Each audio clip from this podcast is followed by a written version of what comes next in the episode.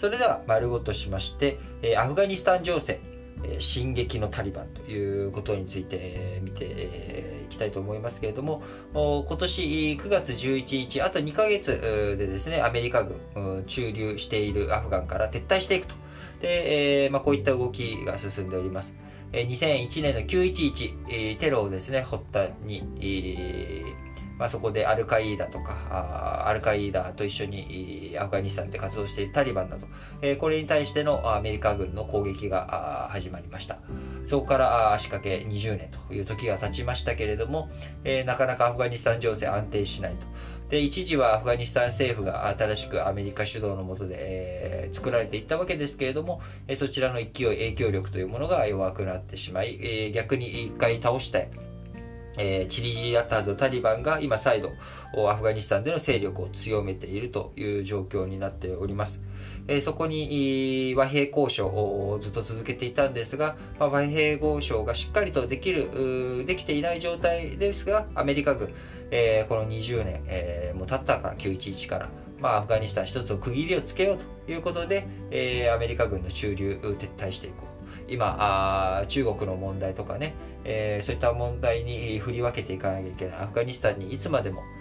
アメリカ史上最長の戦争と言われるアフガニスタンにいつまでも肯定できないというような状況になってしまって、えー、力の空白。アメリカ軍がいなくなった力の空白に対して、えー、進撃のタリバンという現象が出ているということになっております、えー、反政府組織反政府勢力タリバン、え、進撃が続いていると。いうことで、えー、各地で、えー、アフガニスタンの政府軍を破ってタリバンが支配地域を拡大しております。西部のアフガニスタン西部にあるパドギス州こちらでは、えー、その州の中心地、州都への攻撃を開始し、えー、外国軍撤収再開開始後、初めて、えー、州都が陥落していくっていう重要拠点が陥落するっていうことになれば、えー、後ろ盾を失ったアフガン政府の先行きというもの一層不透明感が増してしまうということになっております。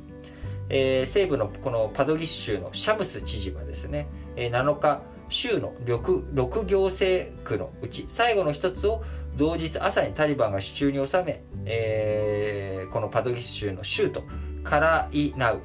への攻撃こちらが今始まっていることを明らかにしております。えー、知事のシャムスさんはですね、えー、ほとんどのタリバン兵が、えー、州都からあ退却をしたようなね、政府軍の反撃、こうやってやったぜというふうに言っているんだけれども、依然として市街地での戦闘が続いている模様で、アフガニスタン情勢、えー、なかなか安定しない、えー、タリバンがより影響力を強めていくっていうこと、これはね、まあ、打つ点がね、このアメリカとしては公約も掲げて大々的に言ってしまった911までへの撤退ということを踏まえると、なかなか厳しい情勢だなと。でアフガニスタンというものはねあの地理的にも中央アジアの中心に位置しておりまして、えー、19世紀以来からですね、えー、ロシア帝国当時はねインドにあったあインドを植民地としていた大英帝国、まあ、こちらでのぶつかり合いっていうもので、えー、グレートゲーム植民地争奪戦の中心地にもなりつつ、えー、20世紀に入ってからもですねアフガニスタン、えー、の情勢、えー、そこでの共産党の勢力とかがあイスラム勢力との中で不安定になっていく中ロあロシアじゃないや、えー、ソ連がですねアフガニスタンに1979年に侵攻と。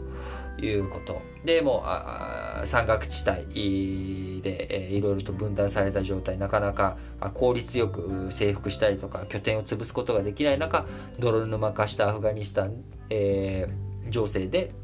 ソ連は崩壊、え、してしまったという、まあ、こういった流れがあり。そして2001年、えーアメリカがアフガニスタンを攻撃し、その時もですね、ソ連の崩壊を念頭に置いて、なかなか制圧するのは難しいんじゃないかと言われた中、電撃的な作戦で、なんとか、えー、アメリカをやったぜっていう感じに一瞬見えたんですけれども、一時期見えたんですけれども、やはり山岳時代に逃げ込まれたタリバンの残存兵力、残存勢力というものが、ニョキニョキニョキとまた復活してきたと。いう情勢になってしまっております。なかなか地政学的に見てアフガニスタンの山岳時代これをですねしっかりと一つの外部勢力が制圧するっていうのはですねやっぱり難しいんじゃないかなと。そうすると地盤に根付いた勢力をどういうふうに支援してしっかりと作っていくのか。今劣勢に立たれてしまっているアフガニスタン政府こちらに対してどんな支援をしていくのかっていうところがですねアメリカアフガニスタン情勢を安定させていく上で重要なポイントになってくるんだろうなと。